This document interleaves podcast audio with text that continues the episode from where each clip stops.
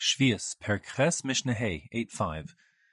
The Mishnah continues to discuss restrictions of what one may use Demei Shvius, money that has been used to purchase Shemitah produce and therefore has the restrictions of Shemitah produce, um, what one may use that money for. And the Mishnah is going to say that one may not use it for any purpose other than the same purposes that Shemitah produce itself can be used for, meaning for consumption achila, as we had defined before.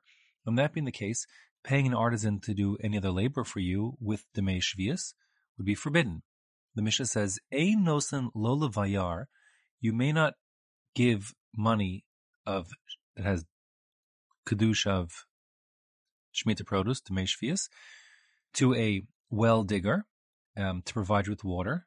Now, we're not talking about water for drinking necessarily, but water for any purposes, meaning you're going to do your laundry with it, etc. It's restricted lo valan, and not to the person who runs the bathhouse, keeps the water warm, etc. Again, you might have thought the same way that you could pay the water, the well digger, because you drink some of that water. You might have thought you could pay the bathhouse attendant because he's providing for your your bodily needs. Um, and remember, sicha, anointing with oil, is already permitted um, to do with Shemitah produce. You might have thought something similar when it comes to bathing, but no, you may not pay the bathhouse attendant. Vlola, uh, sapar. Same goes for the hair cutter, or maybe bloodletter, according to Rambam. Um, Vlola sapan, nor to the um, the guy who who runs the raft, you know that that you pay to cross the river, etc you might have thought those functions are essential. Certainly, a bloodletter is essential in the time of the Mishnah. They thought, um, and same with the bath, the um, excuse me, the uh, the boat attendant, the oarsman. So he similarly is necessary just to go to and fro across the river. In all those cases, um, notwithstanding their importance or whatever it is, you cannot use demei shvius, money that has the kedusha of shemitah produce, to pay for those services because that's not considered consumption directly. But you may pay the well digger directly to provide you with water for drinking, because that's consumption and that's okay.